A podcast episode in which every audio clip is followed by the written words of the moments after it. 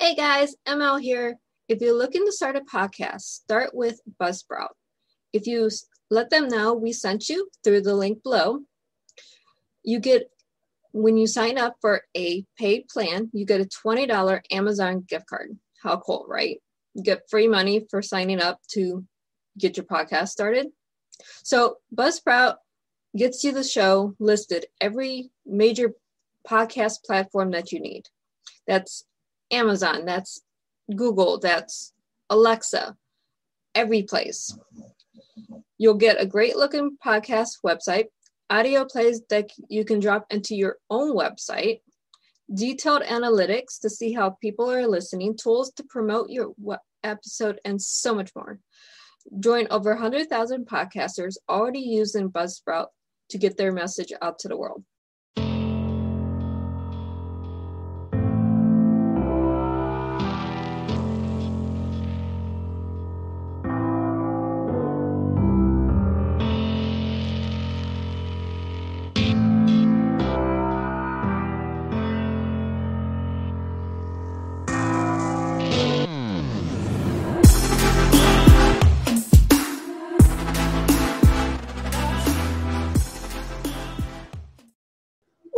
Dove and Dragon Radio. I'm your host, M.L. Ruscsak. I'm here today sponsored by um, Women's Boutique Clothing and Jewelry for all your womanly needs.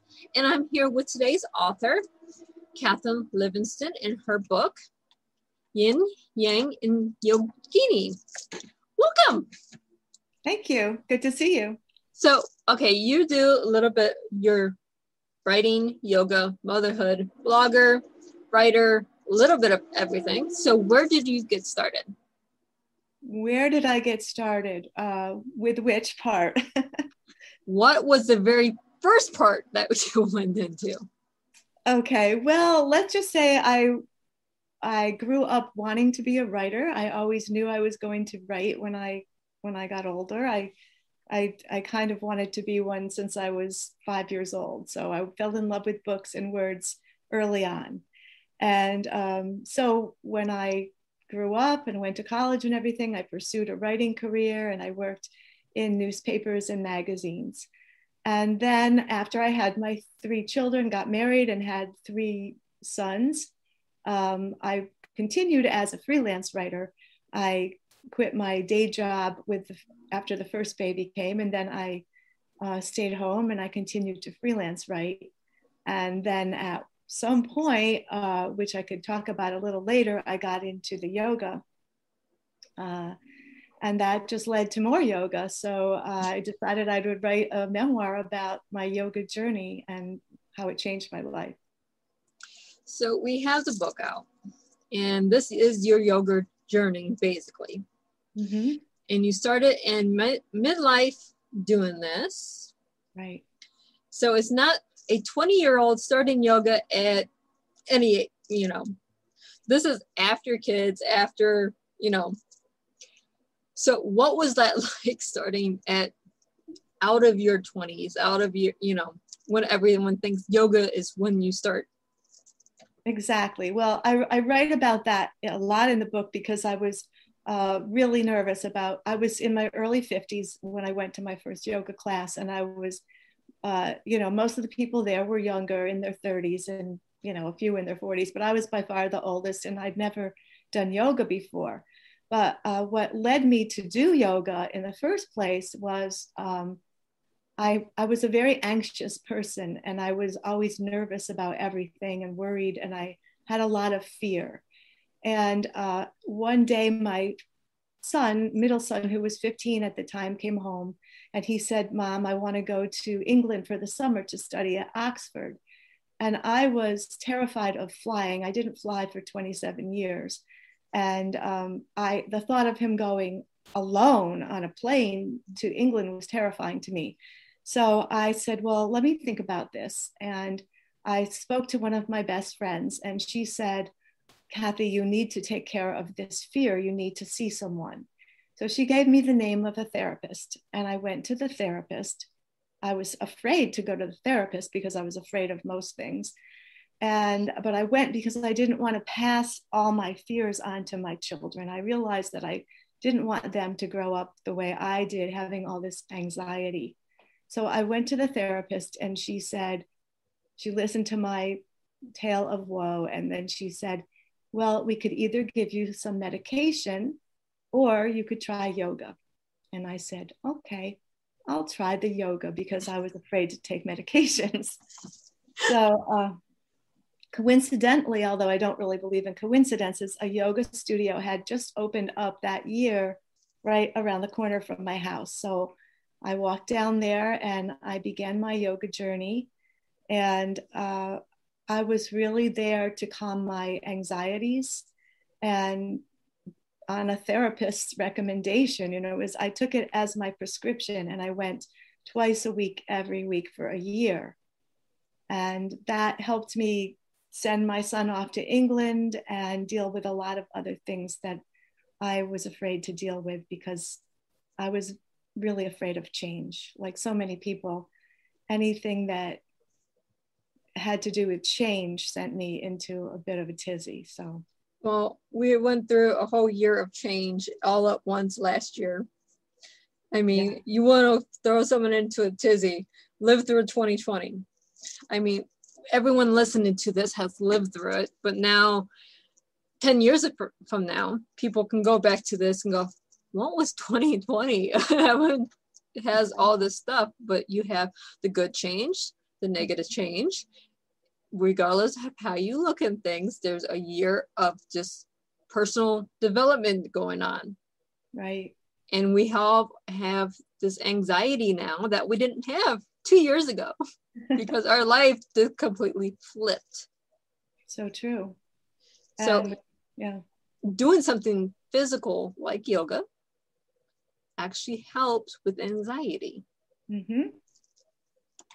Totally. Um, the thing about yoga that I didn't really realize because until uh, this therapist, you know, told me about it, I thought it was just a physical practice mm-hmm. and that um, you know people did it just to lose weight or something, which is really not the reason you do yoga.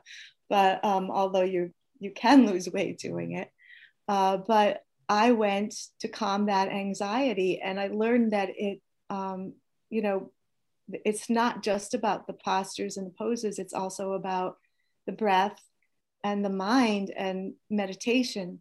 So I learned how to calm myself, which was very, you know, it's very helpful to people in times like now.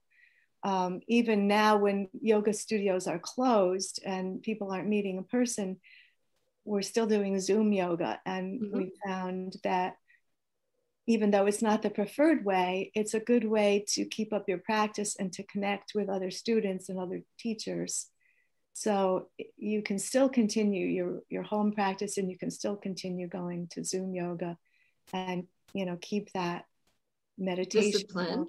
and discipline mm-hmm. yeah it's mental discipline it's not physical discipline it's mental discipline exactly. and we've seen this with gyms we've seen this with yoga we've seen this with a lot of different things that now are, are online that a year ago weren't it's a mental discipline you have to get into and once you have find the mental discipline then you can get into whatever is causing your anxieties, your fears, whatever the problem is, you can find the solution.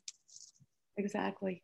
Yeah, it's it's about a it's a change that comes over your mind when you find that peaceful place mm-hmm. um, that and you let go of all those you know they call it the monkey mind but you let go of all that chatter and you make a commitment to return to that you know every time you sit down on your mat and then you take it off the mat and you use it in your daily life so that if you're you know able to go to a grocery store which of course some people haven't for a long time mm-hmm. but uh, wherever you are if you're sitting in traffic you just go back to the breath and you go back to that stillness and you stop um, wandering off these paths you know of anxiety I mean, we have so much anxiety. We have so many paths that we take every day. You have the road rage. Well, if you take a breath and just go, yeah. that does help. I mean, there's more to it than that, but you mm-hmm. know, just for example yeah. sake, we have so many things going on around us. Going back to the grocery store, that a lot of us had a year of just picking groceries up at curbside or have them delivered. Right. It's going back to what our lives used to be in finding, trying to find it at the peace that we were at two years ago. Mm-hmm. And yoga does help with that. It definitely helps. And it but, helps me to accept change because mm-hmm. um, we realize that life is change. That was one of the first lessons I learned from my first teacher was that if you keep fighting against change, it's just a futile thing because that's what life is. Right. Yeah, you can't keep everything the same. It's impossible. And if you try, you will suffer. Mm-hmm. So there's a lot of suffering going on just because people won't accept or, you know, can't accept or have trouble accepting change. Mm-hmm. I mean, we see it in everything. If you turn the news on, how many problems would be solved if people just accept change? That's the cold truth. Okay, so we go back to the past. So we look at history. We try to learn from history so we don't repeat history, but we don't try to change history because you can't change history. You can change the future. You mm-hmm. can't change history. that's true. Well, the past is the past, and we can't change the past. And that's why, you know, we can't live with regret and all of mm-hmm. that. Mm-hmm. Um, and another thing I, I learned from yoga and from reading uh, The Power of Now by Eckhart Tolle was, you know, um, being in the now. It's so important.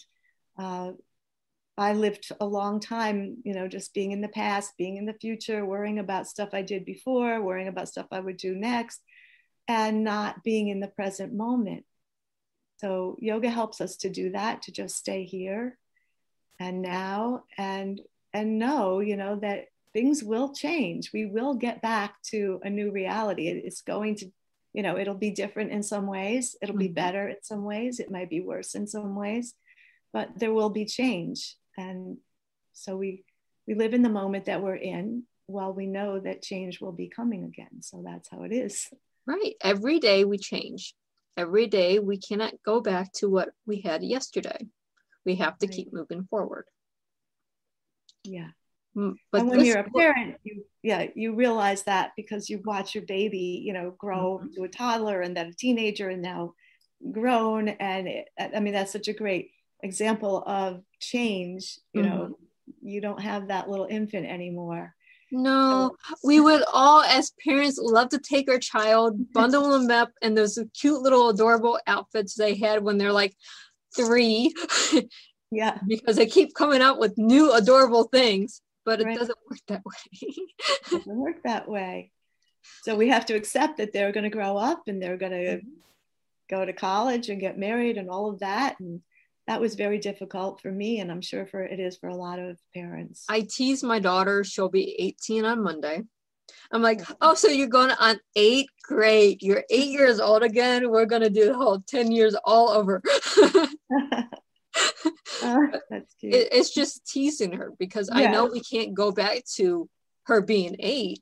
I can say she's eight because she looks like she's eight. She's autistic. So, in a lot of ways, she is eight, but mm-hmm. at the mm-hmm. same time, she's not. yeah. But this wasn't your first book. If I'm looking at this right, you were at Parenting Partners was your first book. Yes, I co uh, co-authored Parenting Partners with uh, Dr. Bob Frank, Robert Frank. He's um, a psychologist, and we wrote two books together. One we wrote Parenting Partners and The Secret Life of the Dyslexic Child, and um, I helped him write that because he's dyslexic, dyslexic himself, and so he he needed a co-author, and we had a great working relationship. So we wrote those two books and then um, I decided to write my own memoir. Awesome. And being someone that is partially dyslexic myself, I oh. understand the yeah. need to have someone to help you write things. Yeah. Or edit your work mm-hmm. or go to, okay, this isn't the right spelling. I know it looks right to you, but it's not. Yeah. So it, my daughter was my first editor. She's very prolific with her words and her spelling. And even though she's autistic, words are her thing. so I have my mm-hmm. little grammar Nazi that goes, Mommy, did you know you're dyslexic? I hid this through most of high school, hid this through most of my life. And it takes my daughter go, Mommy, you're dyslexic. And I just realized it. like, oh, I guess I'm not good as hiding anymore, am I? Kids are very perceptive. they are. Figure these things out. It is, it's wonderful when they figure you out as their parent, mm-hmm. but also it's something that goes, oh, wait, I can't hide this flaw that I have. So now I'm having anxiety because I can't hide it. Right. it, it's a cycle. It is a cycle. So, do we want to go back to the eight year old that I can hide things from, or the 18 year old that I now have to deal with as an equal? Can't go back. so, no, you can't. You so, we have your memoir. Are you planning on writing another something? Actually, I did write a second memoir. I haven't had a, found a publisher yet, um, but I sort of did a sequel where I continued my yoga journey. And uh, this one is called Torn Between Two Gurus. And it's about uh, practicing two very different styles of yoga at the same time and what that kind of led to. I was doing, um, I practiced Iyengar yoga, which is very posture based mm-hmm. for a number of years. And at the same time, I was doing Kundalini yoga, which is very, uh, a lot of mantra and chanting so the the two styles were very different and i wrote uh, a memoir about that so they sound very different. And for someone that did yoga for all of one day I, I have no idea anything about yoga because uh, i had an instructor say okay you have to do the down dog. And i'm like wait what? And that was it. That that was end of yoga. I'm like i can't put my head below my heart. Sorry. It doesn't work that way yeah i know. It's kind of a shock when you find out about that downward dog. I yeah. felt that way too. Well i have medical conditions. I literally cannot put my head below literally my heart. okay. Yeah. So i'm like no maybe yoga is not the best thing for me. So but then again there is is different types, like you said. There's different types. There's yin yoga where you just it's very restorative and you just hold a nice pose for a while, a long time. And and like I said, there's also the breath work and the meditation, and it doesn't have to all be about the pretzel shapes and all of that. Especially, you know, as you get older, you don't really want to do all that. Although some of the, you know, like Iyengar was, I think, 95 when he passed away, and he was still doing yoga. So it can be done. I'm sure the ancient yogis did it for many years. Right. It's not something that we can't do. It's something do we want to do? Let's yeah, look at it that right. way. It's do we want to do this or can we do this versus is this something what we should actually be doing? yeah. It's all a personal choice. So are you on the social medias? Yes, I'm on uh, Instagram, uh, Kathryn Yogini, and I'm on Twitter and Facebook. I have a Facebook author page, and I have a website, uh, kathrynlivingston.com. Right. And for our viewers, if you look above us, the website is actually above your heads right now. So for our listeners, if you go onto the comment section, you can find all the links and I blog too. There's a blog uh, that I write in quite frequently, and that you can get from my website too. Awesome. I mean, it, it makes it so much easier when our listeners and our viewers can find you, not just your books, but find you because they might have a question that's in the book. They might have a personal story, or they might have, you know, a realization that they can relate to something you wrote. Yeah, I love to hear from readers. And um, a- another part of my book, uh, which I talk about, is I went through breast cancer while I was doing yoga. The second year of my yoga, I was diagnosed. This was 15 years ago. And the yoga really helped me a lot with that. And I heard from many readers who also had breast cancer who said it helped them to, to read my book and to do yoga uh, as well. I mean, okay, so you went into a personal thing there with medical. Yoga is not just doing the the poses or anything, and it's about doing the anxiety. It's about moving forward, but it also takes when you're going through a medical issue mm-hmm. that you're not in that one moment of darkness. You need something to keep you sharp, your mind going. And that's something that yoga does teach. Yes. I mean, I went through a lot of martial arts, so I get the peace and the training of that through the martial arts. Mm-hmm. But yoga is more quiet, where martial arts is more physical, mm, more active. Uh, yeah, I mean, when you face a, a, health crisis, you know, it really is a great tool to have something like yoga to keep you centered and mm-hmm. in the present moment so that you're not going on all these, you know, oh, what if this and what if that happens and mm-hmm.